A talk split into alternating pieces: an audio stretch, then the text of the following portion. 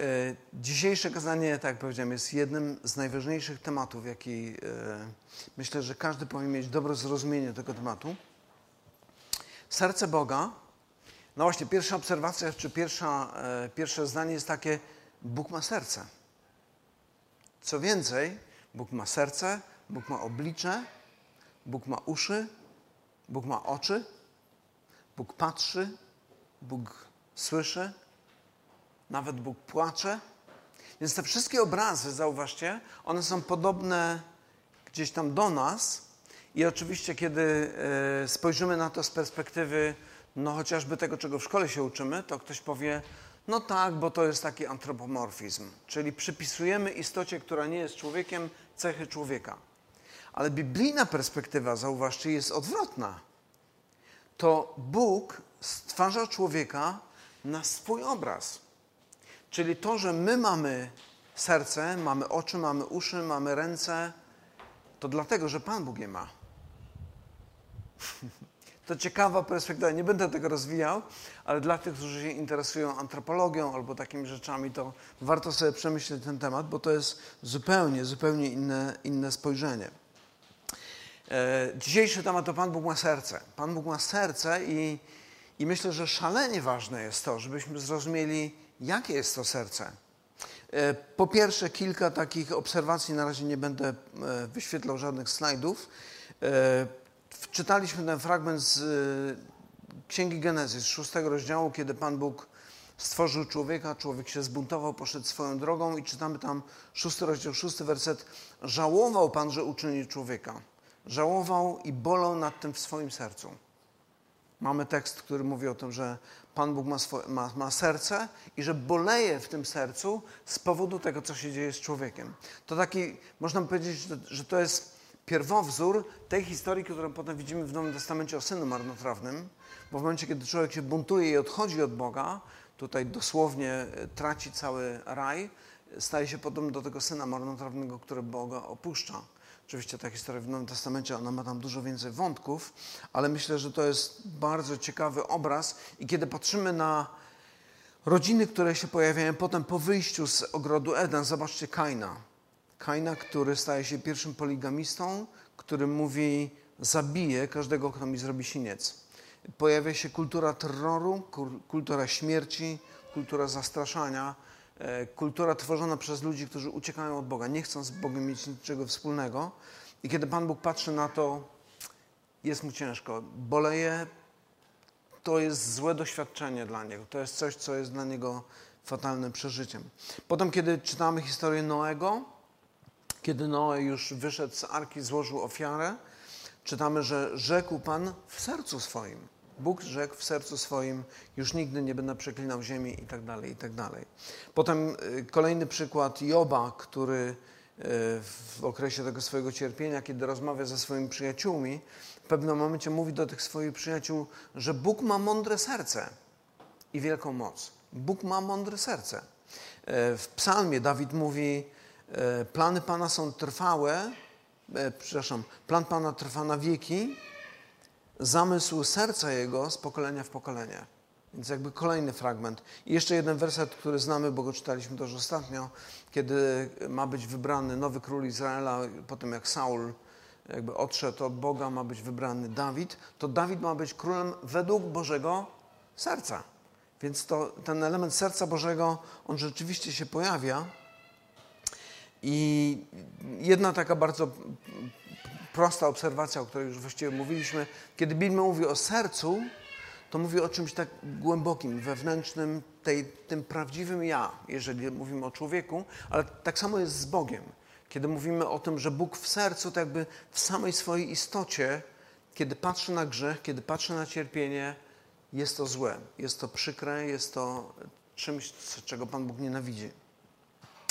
E, kiedy więc jest mowa o sercu, to wydaje się, że e, szczególnie jeżeli jest mowa o sercu człowieka, to że autorzy tych tekstów, które opisują to w ten sposób, chcą pokazać, że to, co się dzieje, to nie jest tylko takie zewnętrzne wydarzenie. To jest coś, co wynika z wnętrza samego człowieka, z, jakby dotyka jego istoty.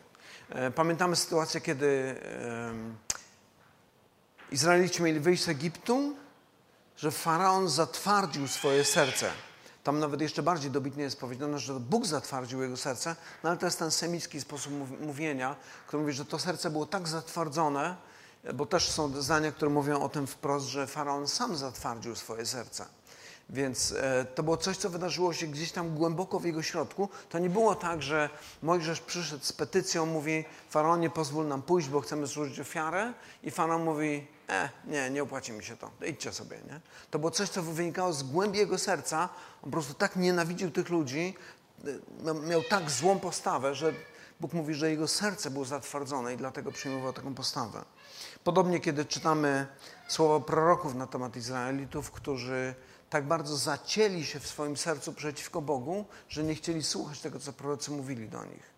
Więc to nie, nie chodzi tylko o to, że no, lud przestał przychodzić na spotkania organizowane przez proroków, ale lud, lud wewnątrz, w sercu, w swoim tym najgłębszym miejscu w swoich motywacji mówił nie. Nie, bo nie, bo nie chcemy, bo chcemy żyć inaczej, chcemy żyć po swojemu. I potem ta postawa serca generuje takie czy inne zachowania. Więc y, podaję to tylko jako przykład tego, że kiedy mowa jest o Bożym sercu, to mówimy nie tylko o Jego działaniu, które może być jakoś interpretowane, ale mówimy właśnie o Jego istocie, o Jego naturze, o Jego pragnieniu, o tym, co On chce naprawdę uczynić. Więc myślę, że poznanie, jakie jest Boże serce, jaki Bóg jest w swojej naturze, ma niesamowity wpływ na nas samych, na sposób naszego myślenia, na sposób naszego życia, na sposób myślenia o Panu Bogu. E, I myślę, że bierze się to stąd, że Pan Bóg nie jest jednym z elementów tego wszechświata. Pan Bóg jest jego stwórcą, jego autorem. Jest tym, który nadał bieg całemu światu, nadał sens temu całemu bytowi ludzkiemu. Więc rola Boga w naszym życiu jest podobna jak rola rodziców w życiu każdego z nas. Zauważcie, że no, rola rodziców w życiu dziecka jest nie do zastąpienia. Nawet jeżeli ma rodzinę zastępcą, nawet jeżeli to są kochający siebie nawzajem i to dziecko ludzie, to to nie są prawdziwi rodzice. I dziecko, które, no powiedzmy, takim, na takim etapie życia, który, kiedy jest świadome tego, że to nie są jego rodzice, e, żyje, ono ono podświadomie wie, że to nie są jej rodzice. Słuchałem ostatnio wywiadu z taką kobietą, która wychowana była przez parę homoseksualną i która mówi, że, że bardzo ceni sobie to, co oni dla niej zrobili, ale mówi, ale tylko jedna z nich była jej matką, ta druga nie. I mówi, jej całe życie brakowało ojca. Brakowało jej ojca. I mówi, to był e, no, taki wywiad w niej, kiedy ona właściwie podsumowuje, ona jest w ogóle taką ciekawą osobą, która walczy o prawa dziecka, w kontekście małżeństw homoseksualnych. Bardzo ciekawy problem to na kiedy indziej, ale jakby jej konkluzja była taka, że to, czego dziecko najbardziej potrzebuje, najbardziej pragnie, to miłości swoich rodziców. Miłości swoich rodziców. To tego przekonania, że moi rodzice mnie kochają. Bo to daje mu poczucie bezpieczeństwa, to sprawia, że ono jest w stanie normalnie funkcjonować. To jakby za, zabiera, usuwa w cień wszelkie poczucie zagrożenia, ponieważ moi rodzice mnie kochają i cokolwiek się stanie, to oni staną w mojej obronie, bo to są moi rodzice. I oni znaczą dla mnie najwięcej. I podaję to jako przykład tego, jaką funkcję ma Bóg w życiu człowieka. I, ta funkcja Boga w życiu człowieka jest tak wielka, że niektórzy ludzie tak bardzo się jej boją, że mówią: absolutnie, Bóg nie istnieje. Bóg nie istnieje. Nie chcę Boga w moim życiu. Nie chcę Boga w życiu tego wszechświata. W ogóle nie chcę widzieć, nie chcę słyszeć. Przestańcie mi mówić o Bogu. Jak chcecie mówić o Bogu, to mówcie o tym u siebie w domu. Tak zwana prywatyzacja religii. Myślę, że ta potrzeba, potrzeba zbudowania własnej tożsamości, tego kim jestem, ona wymaga tego, że ktoś większy niż ja powie coś na mój temat i powie, ty jesteś taki i taki. Ale przede wszystkim ty jesteś moim umiłowanym dzieckiem. I jeżeli mam świadomość tego, że nie ma czegoś takiego, to pojawia się wrogość. Zauważcie, co się dzieje, kiedy, kiedy rodzice nie potrafią dać dziecku miłości, a wręcz są źli, są, nie potrafią wspierać tego dziecka, są nawet agresywne. Pojawia się nienawiść u wielu, wielu dzieci. Bóg jest tym, który nadaje nam tożsamość i albo poznajemy Boga jako tego, który jest naprawdę ważny w naszym życiu, albo zaczynamy mieć syndrom sieroty. O tym powiem trochę więcej troszkę później, nie będę teraz tego rozwijał. Ale teraz się pojawia pytanie, jaki zatem jest Bóg? Tak? Aha, bo to jest. Dobra. E, generalnie to będą takie cztery, cztery dziedziny tego kazania, wykładu, który dzisiaj chciałbym przedstawić. E, Jezus jest obrazem Boga, bo chcemy odpowiedzieć sobie na pytanie, jaki jest, jaki, jest, jaki jest Bóg. Jezus wskazuje na Boga jako na Ojca. Pojawia się pytanie, jaki jest Ojciec, i potem o syndromie sieroty sobie powiemy. E, pierwsze zdanie, fragment, który myślę, że dość dobrze znany jest, czytamy go w czasie Świąt Bożego Narodzenia. E, apostoł Jan, apostoł Jan, w ogóle Ewangelia Jana wydaje się być bardzo mocno skupiona na tym, że Bóg jest Ojcem. Bóg jest Ojcem, Jezus jest objawieniem tego Ojca. I on mówi coś takiego, Boga nikt nigdy nie widział, lecz jednorodzony Syn, który jest na łonie Ojca, objawił Go. Więc kiedy zada zadajemy pytanie, po pierwsze, jaki w ogóle jest Bóg? Jaki jest Bóg? To taką metodologiczną odpowiedź, którą można by przyjąć, jest taka: Bóg jest taki, jak objawił go Jezus. I ten werset między innymi właśnie o tym mówi. Boga nikt nigdy nie widział, lecz jednorodzony, jednorodzony Bóg, który jest na łonie Ojca, objawił go. Oczywiście to jest o Panu Jezusie. Drugi fragment, e, też z Ewangelii Jana 5,19. Nie może syn sam od siebie mówić, Jezu, mówi Jezus w pewnym momencie, jak tylko to, co widzisz, ojciec czyni. Nie może syn sam od siebie nic czynić, tylko to, co widzi, że ojciec czyni. A więc, kiedy patrzymy na czyny Jezusa, to Jezus mówi: Kiedy patrzycie na moje czyny, to tak samo, jakbyście patrzyli na czyny Jezusa. Innymi słowy, moje życie jest objawieniem tego, jaki jest Bóg, w którego wierzycie. Fragment, który też kolejny, bardzo myślę, że dobrze znany, rozmowa Pana Jezusa z Filipem. Tak to jest to. E, Filip zwraca się do niego i mówi: Panie, e, Panie, pokaż nam Ojca, wystarczy nam. I Jezus mówi: Tak długo jestem z Wami, nie poznałeś mnie, Filipie? Kto mnie widział, widział Ojca. Jak możesz mówić, pokaż nam Ojca? I to jest, słuchajcie, szalenie istotna informacja. Zobaczcie, poruszamy się w świecie, który nienawidzi Boga. Kiedy rozmawiacie z ludźmi, on, oni wam powiedzą, albo Bóg jest taki, Bóg jest taki. Najczęściej będą cytowali Dawkinsa, jego książkę Bóg urojony, która jest po prostu listą epitetów pod adresem, epitetów nienawiści pod adresem Pana Boga. Ludzie w większości nie przeczytały tej książki, ale słyszała, podoba im się i będą to powtarzali. Ale kiedy patrzymy z perspektywy Nowego Testamentu, zobaczcie, jaką zasadę przyjmuje Pan Jezus, czy jakiej próbuje nas uczyć. Chcesz dowiedzieć się, jaki jest Bóg? Spójrz na moje życie, mówi Jezus. Chcesz dowiedzieć się, jaki jest Bóg naprawdę? Chcesz poprawnie zinterpretować te wydarzenia, które miały w starym, miejsce w Starym Testamencie? Spójrz na mnie i przez pryzmat mojego życia oceniaj to, co widzisz w Starym Testamencie i oceniaj sprawiedliwie.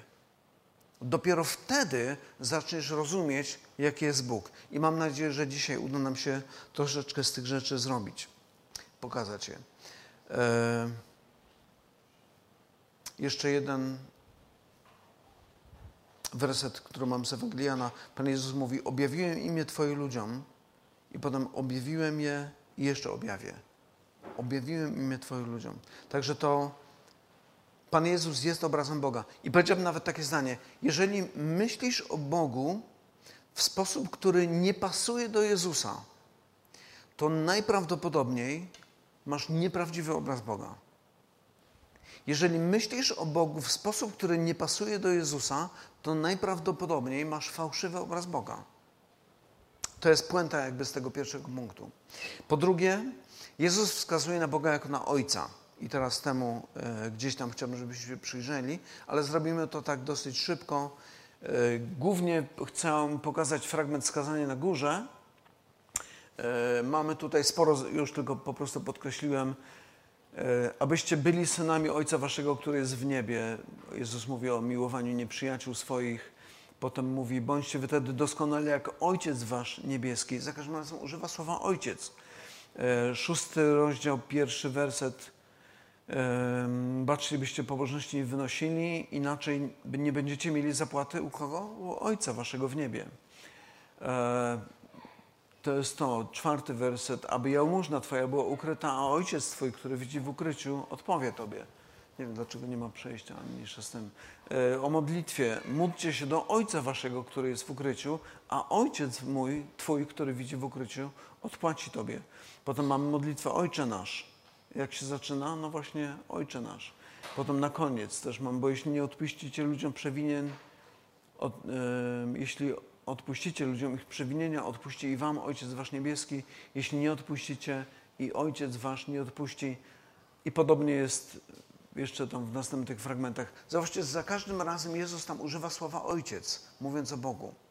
I myślę, że to nie jest przypadek. Bóg, Pan Jezus chce, żebyśmy myśląc o Bogu, myśleli o Nim jako Ojcu. Więc ten przy, przykład na początku, jak ważny jest Bóg w naszym życiu, tak samo jak rodzice, szczególnie ojciec bym powiedział, nie jest pozbawiony podstaw, ponieważ tak Pan Jezus przedstawia nam swojego Ojca. I również apostoł Paweł, zauważcie tutaj w tym fragmencie list do Efezjan, mówi tak, błogosławiony, yy, błogosławiony niech będzie Bóg i Ojciec Pana naszego Jezusa Chrystusa, który nas ubłogosławił w Chrystusie wszelkim duchowym błogosławieństwem niebios.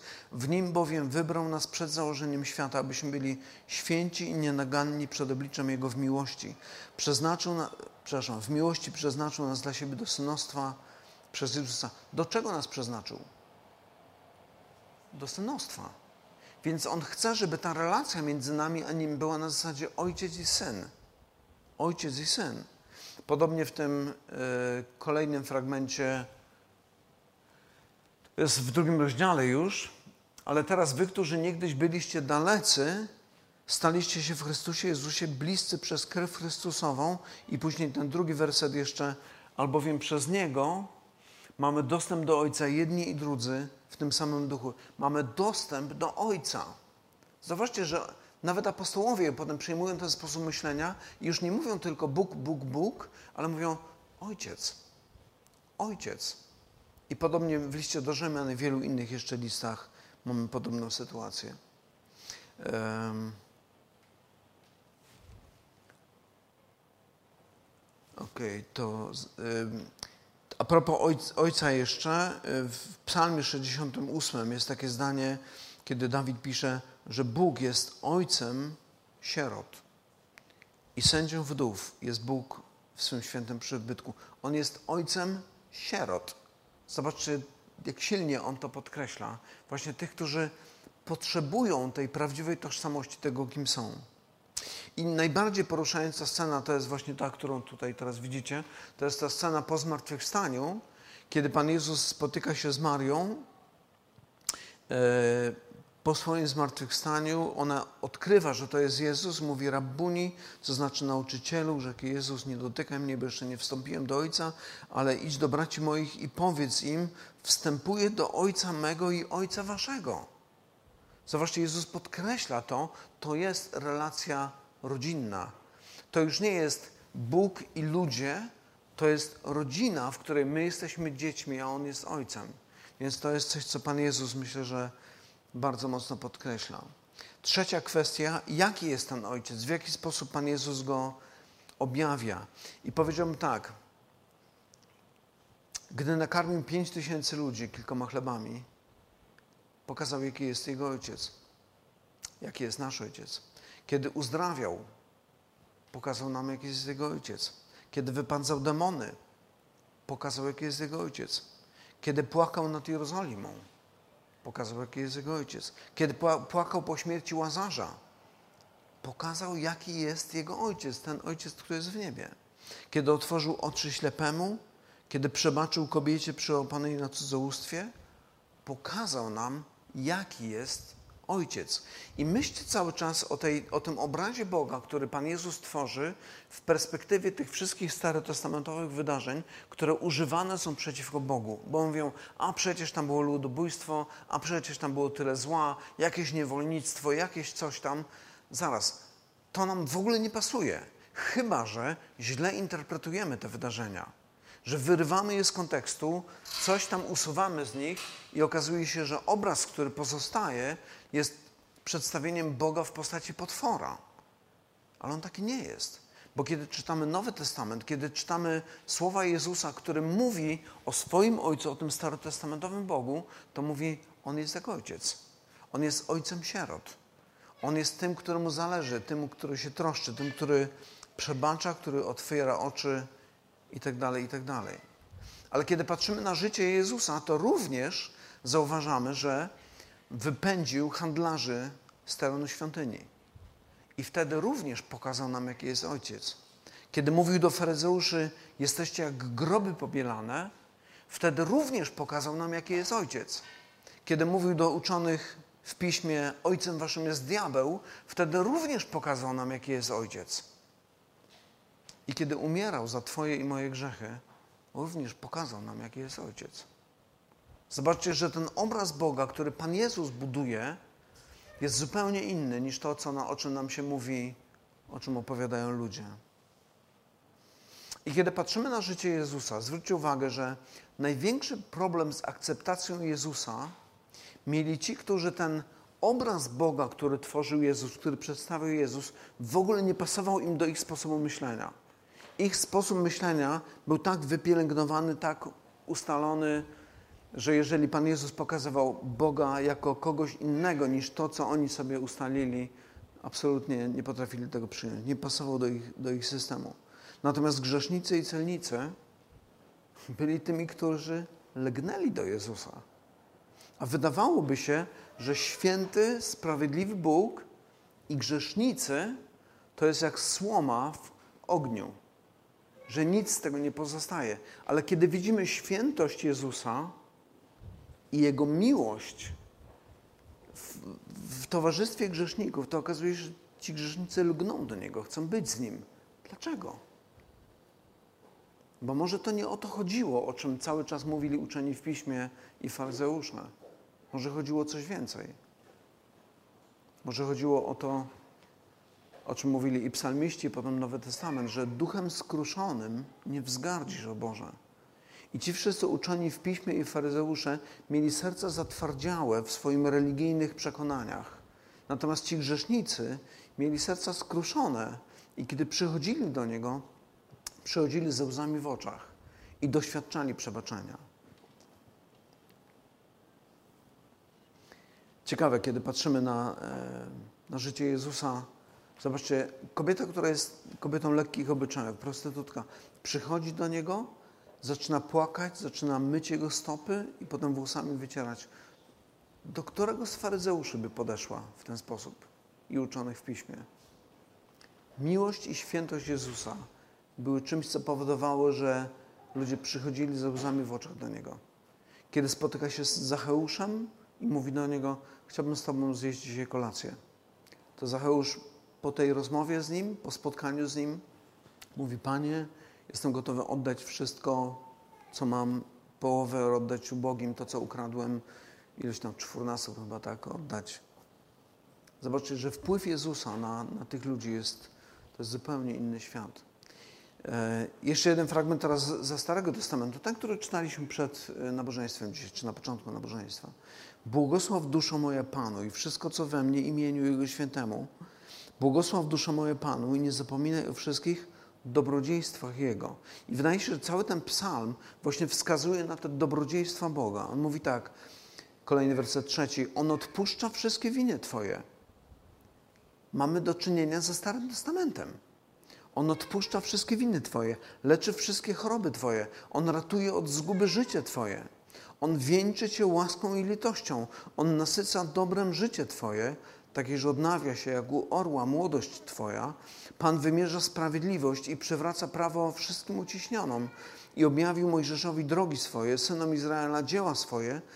Miłosierny i łaskawy jest Pan, cierpliwy i pełen dobroci, nie prawuje się ustawicznie, nie gniewa się na wieki, nie postępuje z nami według grzechów naszych, ani nie odpłaca nam według win naszych, lecz jak wysoko jest niebo nad ziemią, tak wielka jest dobroć Jego dla tych, którzy się Go boją.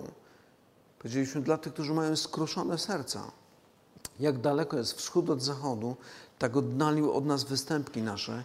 Jak się lituje Ojciec nad dziećmi, tak lituje się Pan nad tymi, którzy się Go boją. bo On wie, jakim tworem jesteśmy, pamięta, żeśmy prochem. Zauważcie, Stary Testament pokazuje nam Boga podobnie, jak pokazuje Go nam później Pan Jezus. Jako miłosiernego, przebaczającego, łaskawego. Zupełnie, zupełnie inaczej. A potem, kiedy czytamy listy apostolskie, apostoł Jan, który jako jeden z tych wszystkich pozostałych apostołów spędził z Panem Jezusem kilka lat, kiedy pisze swój list, mówi: Bóg jest miłością.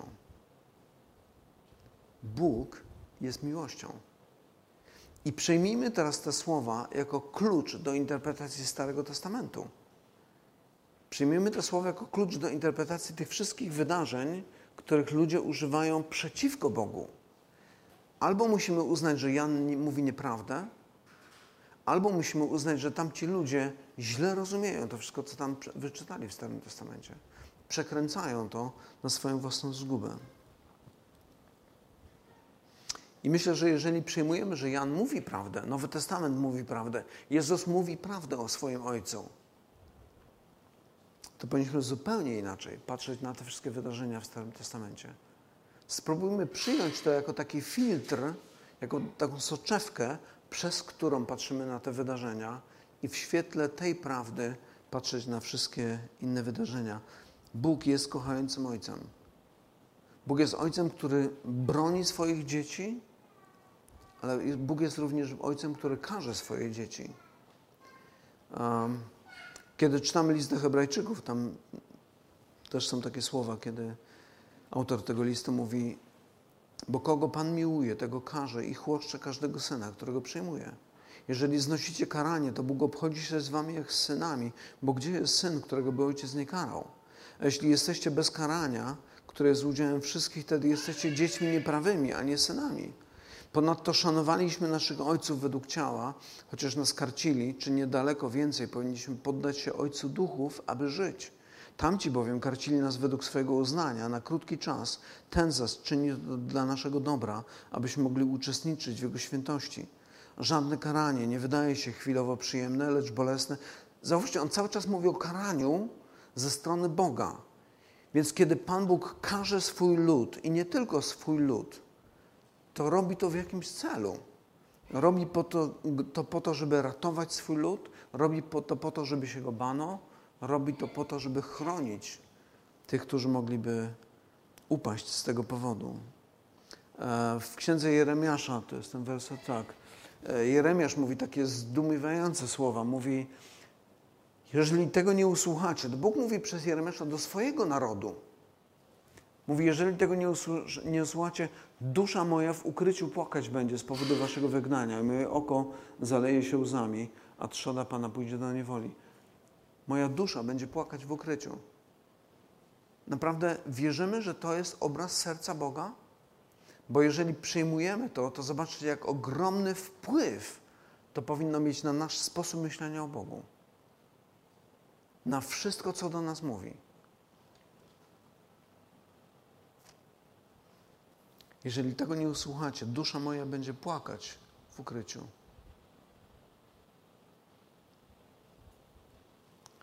I ostatnia kwestia syndrom sieroty. W jaki sposób patrzysz na Boga? Czy On naprawdę jest Ojcem? Czy naprawdę wierzysz, że jest kochającym Ojcem? Bo wystarczy, że zmienisz ten obraz, obraz Boga, a siebie zamienisz w sierotę. Wiecie, jak robi sierota? Były takie okresy w historii, mam na myśli tu Europę, bo w niektórych krajach dalej tak jest, kiedy mamy do czynienia z prawdziwymi sierotami, dzieciakami, których rodzice na przykład zginęli w czasie wojny albo z jakiegokolwiek innego powodu. Co robi taka sierota? Taki osoba, która naprawdę jest sierotą? Jest zostawiona sama sobie. Musi sama zadbać o wszystko. Sama musi martwić się o to, żeby coś zdobyć. Kiedy spotyka kogoś, kto jest gotowy jej coś dać, cieszy się, bo może to albo sprzedać, albo zamienić na coś, co będzie jej bardziej potrzebne. Kiedy widzi tą osobę ponownie, co robi? wyciąga rękę, żeby znowu coś otrzymać. Kiedy ta osoba bierze ją do siebie do domu, sierota rozgląda się, co mogłaby wziąć albo ukraść bez sierotą, bo wie, że nie należy do tego domu i że za chwilę będzie musiała stąd wyjść, wrócić na ulicę i znowu dbać o siebie. Kiedy sierota staje się uprzejma, miła i grzeczna, to po to, żeby znowu coś otrzymać. I pomyślcie o tym obrazie takiej sieroty, jakby mając na uwadze duchowe życie człowieka. Duchowe życie, który nie widzi w Bogu swojego Ojca, kochającego Ojca, który jest gotowy oddać wszystko, żeby ratować swoje dziecko. Jeżeli Bóg nie jest moim Ojcem, to ja zaczynam zachowywać się jak sierota. Jeżeli coś uzyskam od Niego, to od razu to zaczynam obracać tak, żeby jakoś wykorzystać. Staram się być grzeczny, miły, żeby znowu jeszcze coś dostać, ale ciągle nie czuję się jak domownik tego, tej osoby, który, od której coś otrzymuję. Ciągle Bóg jest kimś obcym. Jest obcym facetem czy obcym człowiekiem, u którego w domu może czasami bywam, ale ja tam nie należę. To nie jest mój dom.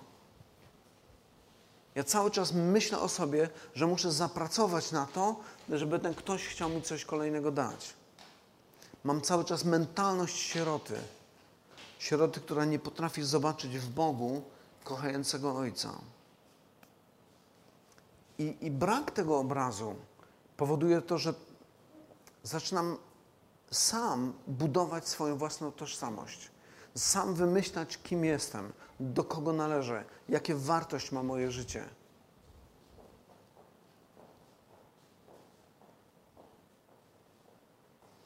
I kiedy człowiek zaczyna żyć w ten sposób, kiedy zaczyna myśleć w ten sposób, że ja sam tworzę, ja sam buduję swoje życie, ja sam nadaję sens i wartość swojemu życiu, zauważcie, co się dzieje. Bardzo łatwo jest stać się osobą, która, no najprostszy przykład, ktoś jest na przykład muzykiem i moja tożsamość to jest muzyk. Ja jestem muzykiem. I w momencie, kiedy dzieje się jakaś tragedia, mam, nie wiem, uszkodzony palec, nie mogę grać, nie mogę śpiewać, bo straciłem głos. Moja tożsamość leży, leży w gruzach. Nie ma możliwości pozbierania się. Moje życie nie ma sensu, bo moja tożsamość została rozbita. Myślę, że znacie może jakieś takie przypadki. Pamiętam o pewnym chirurgu tutaj w Gdańsku słyszałem. Rewelacyjny facet. Po prostu rewelacyjny chirurg, który w momencie, kiedy przeszedł na emeryturę, już nie mógł pracować. Co się stało z nim? Rozpił się ponieważ jego tożsamością, wartością jego życia było dokonywanie operacji. I był w tym świetny.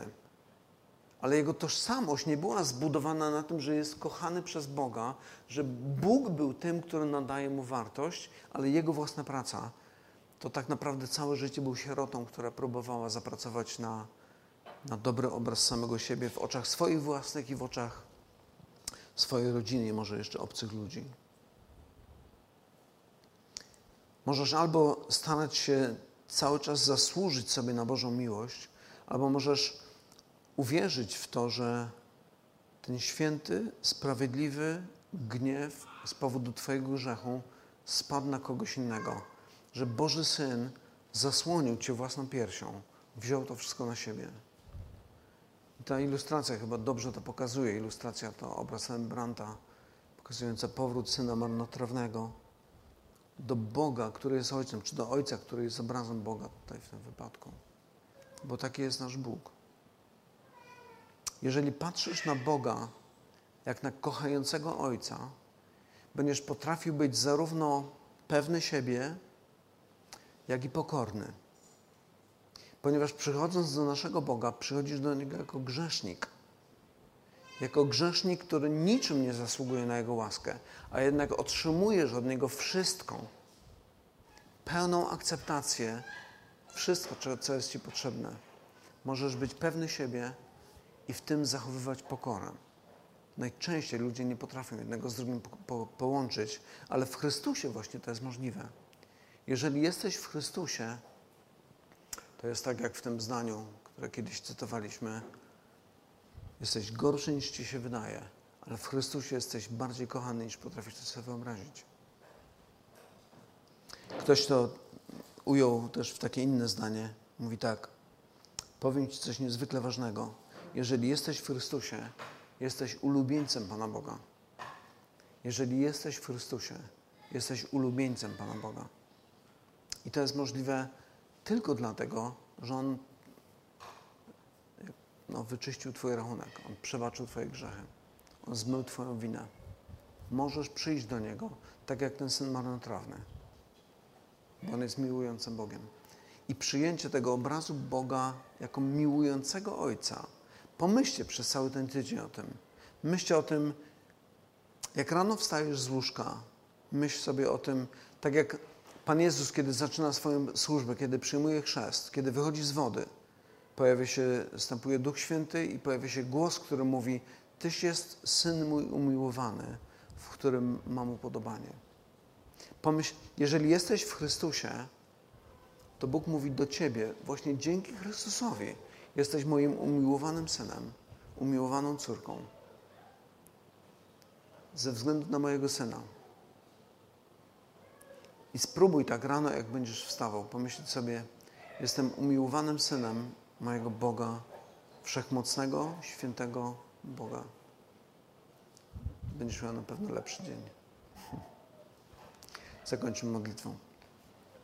Panie, dziękujemy Ci za to, że Ty objawiłeś siebie jako Ojca. I tak trudno jest nam przyjąć to, bo ciągle ta mentalność sieroty wraca gdzieś do nas i próbujemy zasłużyć na Twoją życzliwość, na Twoją przychylność. I wydaje nam się, że musimy zrobić nie wiadomo co, żeby, żeby w Twoich oczach mieć jakąś wartość. A, a Ty, Panie, oddałeś wszystko, żeby nas ratować. Modlę się, Panie, o to, żebyś zmienił nasze serca i pomógł nam rozumieć miłość, którą okazałeś nam w Panu Jezusie. Miłość, która przekracza wszelkie poznanie. Miłość, którą tak łatwo jest nam przekręcać. Pomóż nam zobaczyć Twoją świętość i Twoją łaskawość. I ze łzami w oczach i sercem pełnym radości przychodzić do Ciebie każdego dnia, by Cię uwielbiać, ale też Tobie służyć. Naucz nas, Pani, tego. Prosimy o to w imieniu Jezusa, dla chwały Twojego imienia. Amen.